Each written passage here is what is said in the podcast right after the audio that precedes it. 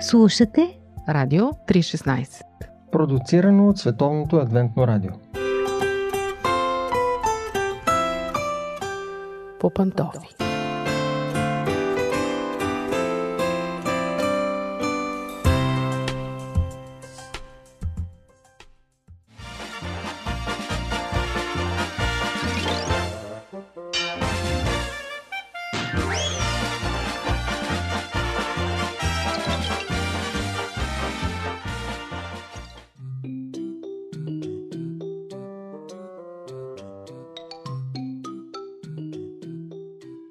Здравейте, скъпи приятели! Скоро започна учебната година и отново се връщат всичките ни притеснения, тревоги и радости, разбира се, свързани с училището на нашите деца. В България последните години образователната система като че ли преживява някакъв много силен опадък.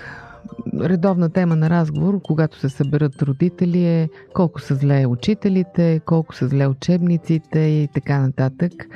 Вече историите за бити и унижавани учители дори спряха да ни изненадват.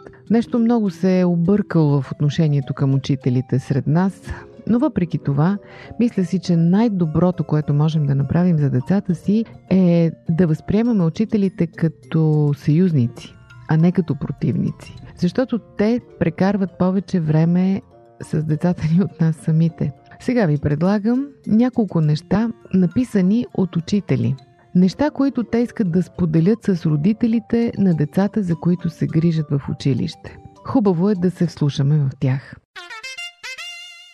Първо, казват учителите, родителите са основният модел за подражание на децата си. Вярно е, че светът на децата им се разширява в момента, в който тръгнат на училище. Там има учители, съученици, приятели. Всеки от тях си има своите индивидуални и семейни особености. Децата научават много нови неща в училище, освен знанията, умения, жаргон, ако щете неприлични думи, научават се да общуват по друг начин.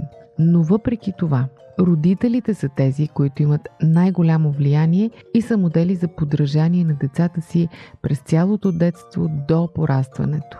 Важно е да сте последователни, самите вие да демонстрирате поведението, което изисквате от тях. Това казва доктор Мариан Франк, семейен терапевт от университета Аргоза. Основите, които поставят родителите от дома, казва тя, оказват влияние в училище, в обществото и дори един ден на работното място на децата ви. И тя разказва следната история. Спомням си една 16 годишна пациентка, която дойде при мен с много тежки прояви. Неподчинение, неуважение към околните, изблици на гняв, раздразнителност, депресия, лоши резултати в училище и така нататък. Впоследствие, казва доктор Франк, тя се превърна в една от най-милите тинейджърки, които съм познавала. След продължителна работа с нея разбрах, че майка й никога не искала дори да роди. Жената описваше дъщеря си, забележете, като чудовище още от корема ми. По време на семейни сеанси майката не успяваше да намери нито една добра дума, с която да опише дъщеря си. И разбира се, поведението на момичето извън дома отговаряше на отношенията с майка и вкъщи. Тъга, гняв и безнадежност. Второ важно нещо, което учителите искат да ви кажат, скъпи родители. Дисциплината е уважение. Така казва Мелиса Шварц, автор и основател на съвременно родителство. Родителите искат децата им да схванат или да слушат, само защото са ядосани в момента и издават гневни команди. А реалността е, че за да могат децата да са отговорни и кооперативни, те трябва да растат в среда с ясни правила и логични, непроменливи очаквания. Много родители са изтощени от работа, от живота по принцип и нямат сили да се занимават с поддържане на рутина по отношение на децата си. Децата се справят най-добре, когато знаят какво се очаква от тях и съответно какво ги очаква. Трето важно нещо от страна на учителите. Скъпи родители, вие можете сериозно да навредите на образованието на децата си. Как?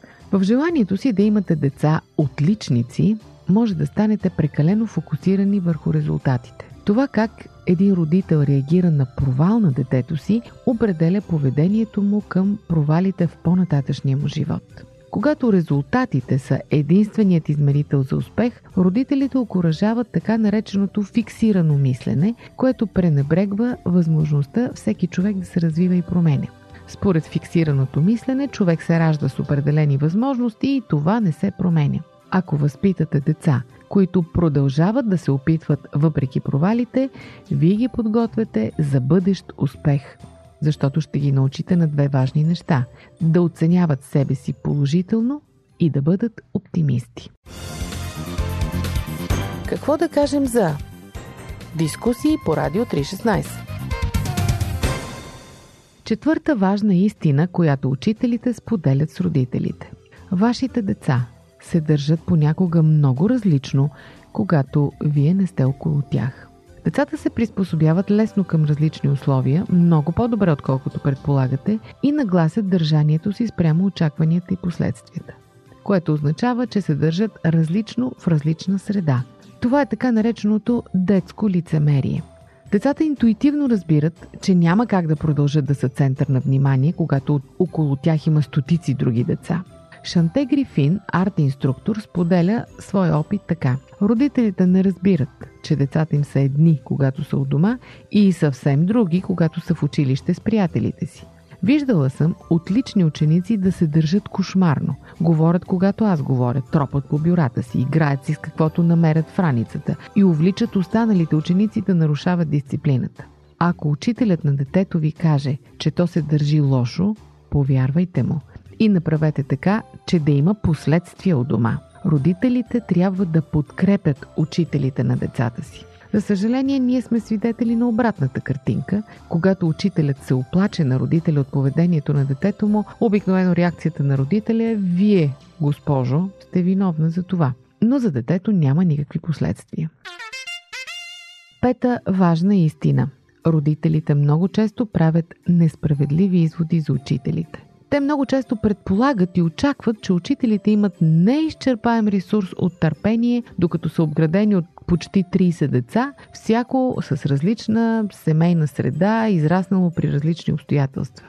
Вашето дете, което понякога лази дори по вашите нерви, е само едно от тях. Шесто важно послание от учителите към родителите. Това, че сте изпратили детето си на училище, не ви освобождава от отговорност прямо неговото образование. Като родители вие полагате много усилия да дадете най-доброто на децата си, понякога ви отнема месеци да изберете най-доброто училище за тях и все пак понякога родителите допускат грешката да решат, че техният ангажимент свършва до там. Вашето дете да придобие навици за учене, дисциплина, система, това е ваша отговорност а не на учителите. Седма истина. Учителите не са налични за разговор по всяко удобно за вас време. Всички го правим понякога, нали? Виждаме учителя, който минава край нас, докато очакаме детето си или пък в кафенето или на улицата и почваме. Как се справя моят син? Може ли да обсъдим вчерашната случка? Бихте ли ми казали какви са оценките му по еди кой си предмет? Най-вероятно учителят е претоварен от подобни импровизирани срещи. Противно на това, което може би си мислите, учителите са много ангажирани и всичките им задачи трябва да бъдат свършени в една среда на контролиран хаос. Освен да преподават и да изпитват, което смятате, че правят, те трябва да изпълняват изключително много административни функции, да попълват документи, да правят програми. Повечето родители не разбират, че учителят не е подготвен да обсъжда всяка е хрумнала им тема сутрин, когато посреща всички деца. Това, което е редно да направите е да си оговорите специална среща, на която учителят да бъде фокусиран, подготвен, а не да провеждате срещата си, докато той трябва да наблюдава още 29 деца заедно с вашето или пък да прави програма за следващия ден. Осмо важно послание от учители към родители. Учителите искрено желаят доброто на вашето дете. На повечето учителски конференции учителите говорят за учениците си с любов и привързаност като за моите деца. Дори и в началото може би ще ви отнеме време да разберете, че всъщност те коментират децата в училище, а не собствените си родни деца – повечето учители наистина искат най-доброто за своя клас. Биха искали да помогнат за постигането му. Когато родителите осъзнаят това, работата на учителите ще бъде много облегчена. Разбира се, не искам да отричам тъжната истина, че някои учители не се интересуват от децата. Но повярвайте, ако вие не възприемате всичките учители на децата си по този начин, ще спечелите много повече. Не ги посрещайте с предубеждение и подозрение. И накрая – Повечето учители нямат време да общуват индивидуално с всяко дете от класа. Да, звучи прекрасно и сигурно това е идеалният вариант, обаче представете си съотношението 1 към 25, което е нормалното в един клас. Сравнете го с 2 към 1 или 2 към 4, както е у дома. Физически е невъзможно за учителя на вашето дете да обръща персонално внимание на всяко дете. Обикновено учителите насочват своите ресурси към децата с най-големи нужди. Те не разполагат с лукса за спокойно социално общуване с всяко дете по-отделно. А ако вие като родители очаквате това да се случи, трябва да отстъпите и да погледнете цялата картина. Бъдете реалисти. Скъпи приятели, надявам се това да ви е помогнало в някаква степен да видите картината и от другата страна, не само от своята. Пожелавам на всички ви, и на родители, и на ученици, а и на учителите измежду вас една хубава и успешна учебна година. Дочуване до следващия път!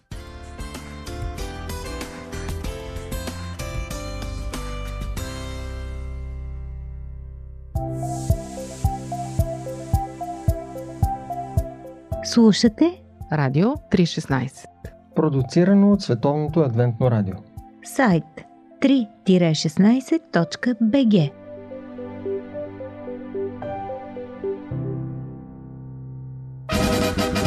Какво да кажем Какво да кажем за... Какво да Какво кажем? да кажем за... И какво да кажем за... Какво да кажем за... Кажем за... Какво да кажем за...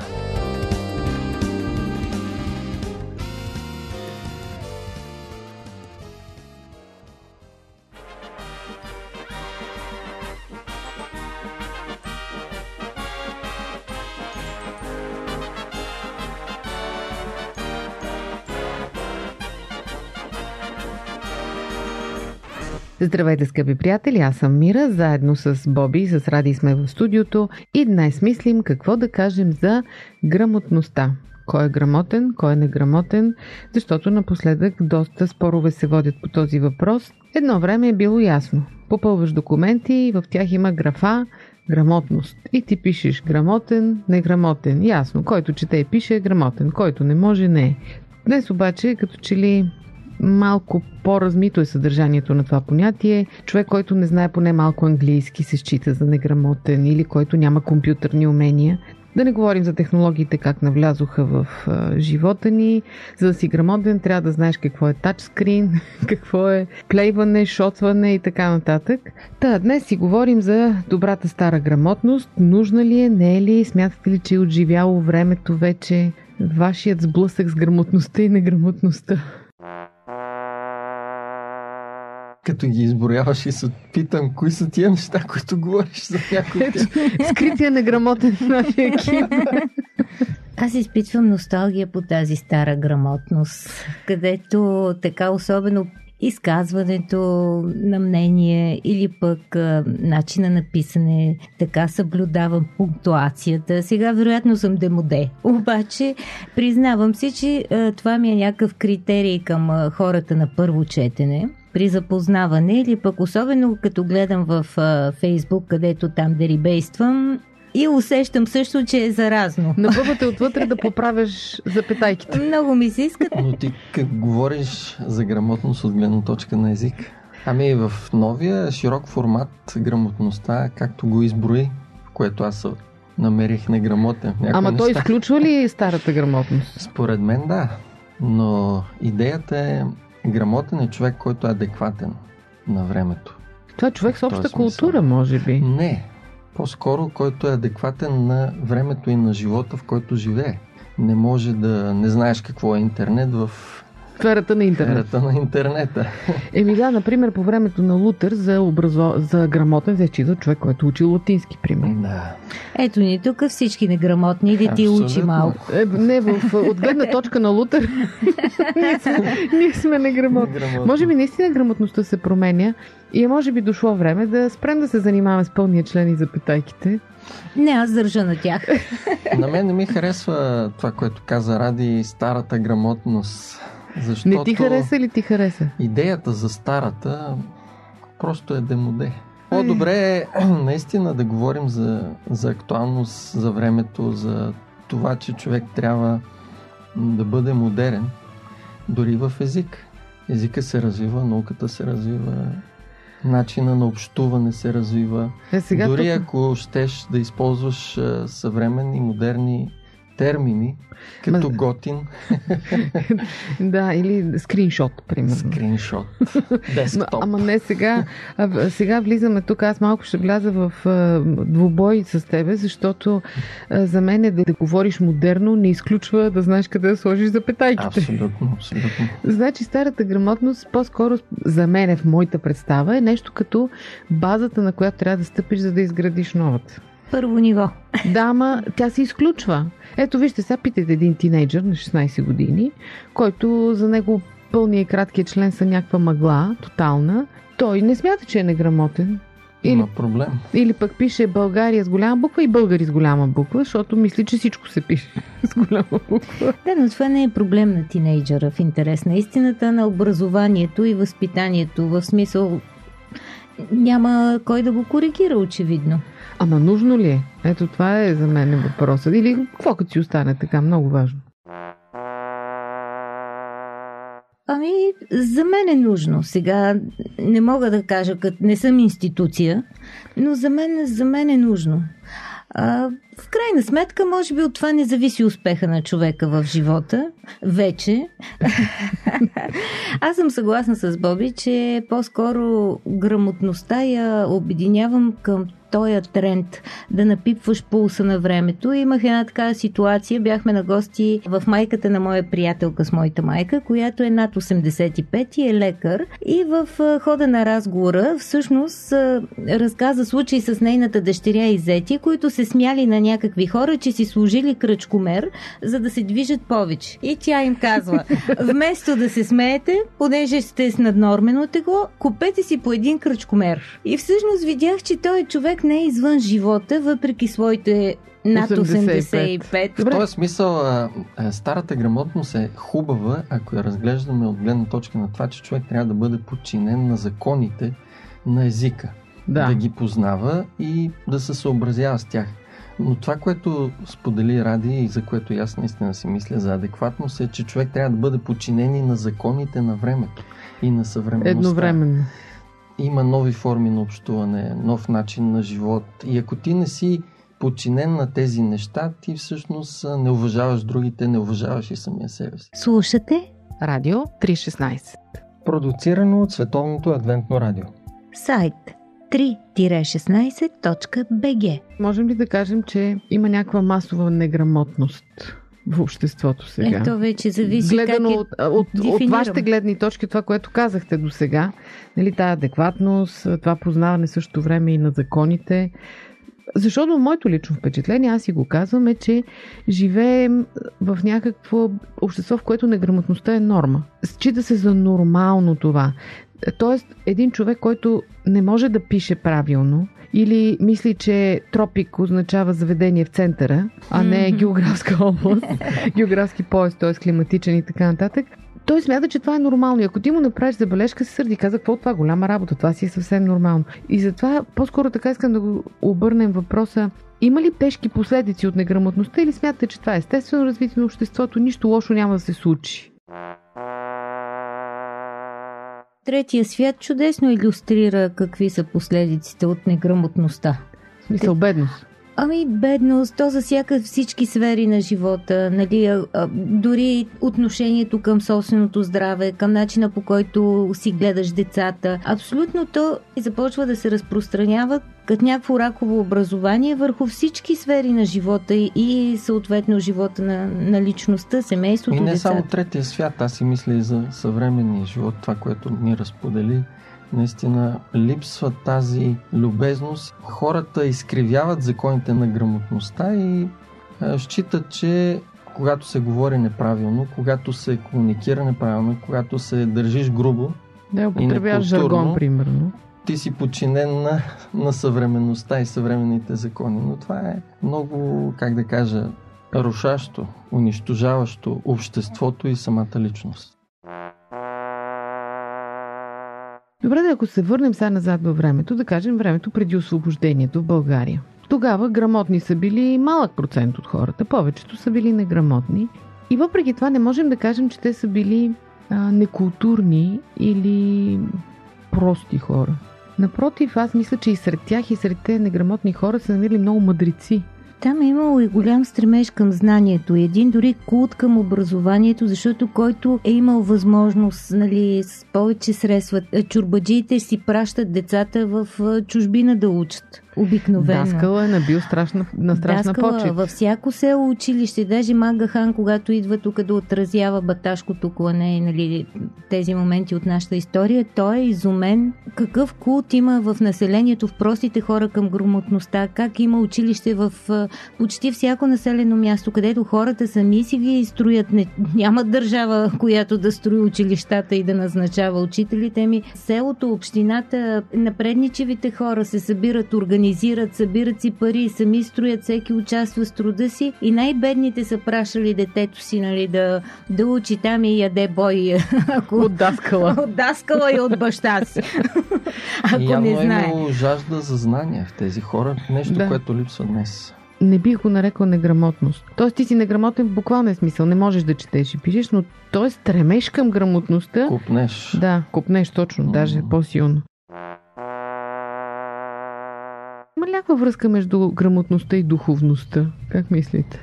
Това, което споделихме за тези хора, наистина е, е от миналото, преди освобождението. Това са били духовни хора.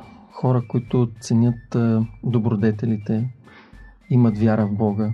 Хора, които се стремат да бъдат добри. Нещо, което днес липсва. Да, култ към добродетелите. Да, да. И това мисля, че до голяма степен се отразява днес и на хората.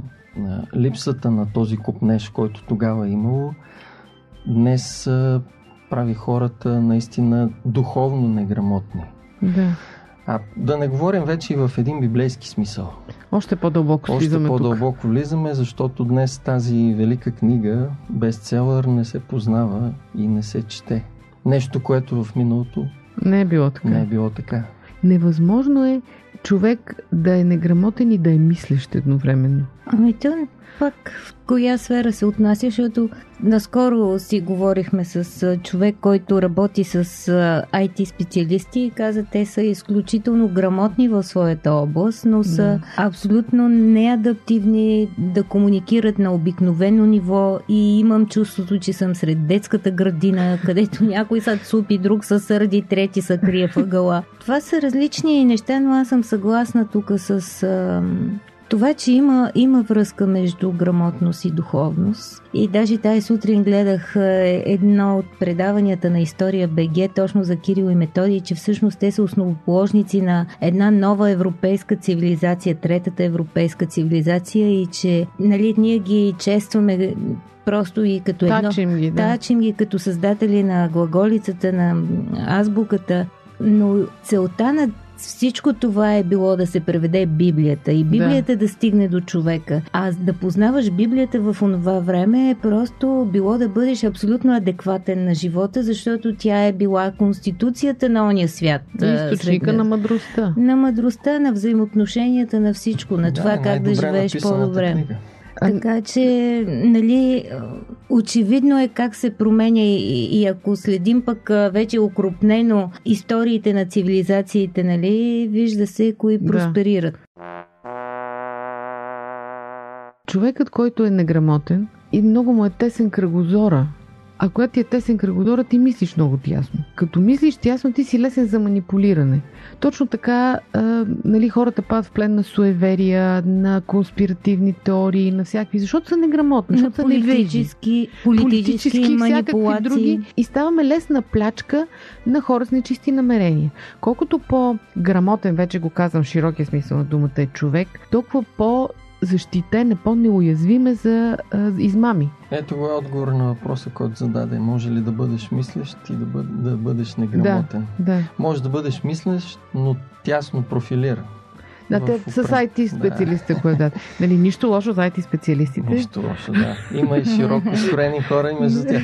да, но, но просто наистина, когато а, и аз познавам хора, които са буквално гениални в своите професии, супер, обаче иначе с много ограничен свят, в много ограничен свят. И аз това харесвам и понятието широка култура. Да имаш широка култура. Да. Тоест, може да бъдеш тесен специалист, но има един минимум определени неща, които помагат на човека в света, в който живее и в общуването. Защото за нас, аз аз се сещам за нас, това, което искам да знам, трябва да ми носи полза.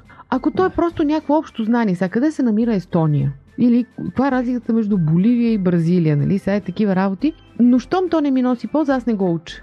А това е ограничение, защото мозъка е изключително широко скроен, да, създаден. с голям капацитет. Да, и и въобще грамотността е инструмент да се научиш да мислиш, не просто да знаеш много факти, което ти дава да, предимство, да. когато мислиш, но много често и... Връзка между фактите да правиш. Да, нещо, което понякога е бъгнато в, съвременното образование. От тестовете, които аз съм виждала отстрани, не съм експерт по и темата. И да извличаш и полза от фактите. Да, не, не непременно материално. Да, защото в крайна сметка Естония си има своята история. И това, Хайде, че... отидохме. Аз я дадох само като пример на въпрос, защото една малка страна и много хора дори не знаят, че е на картата. И мислят да речем, че Сан Марино е марка Вермут или нещо такова. От този тип. Вие слушате Радио 316. Продуцирано от Световното адвентно радио.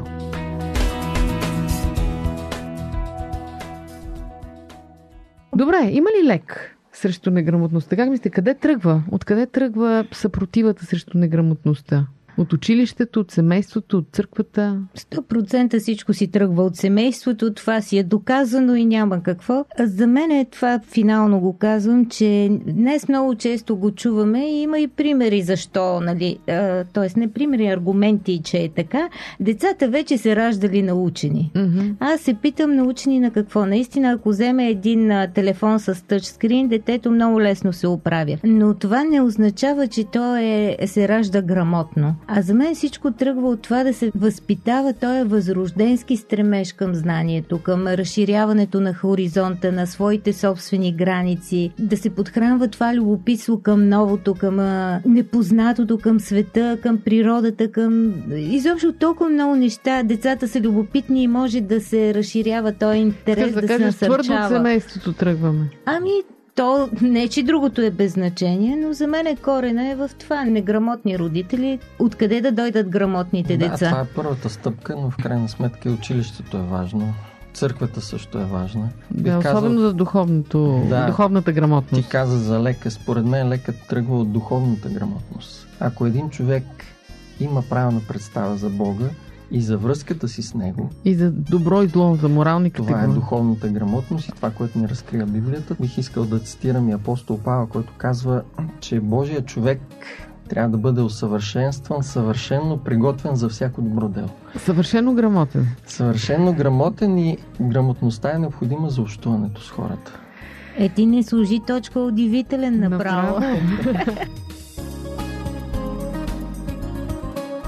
Скъпи приятели, надявам се да сме ви а, насърчили да развивате собствената си грамотност, както и тази на децата си, да ставате все по-широко скроени хора, грамотни в всяко отношение. Това беше от нас за днес. Аз съм Мира. До чуване до следващия път.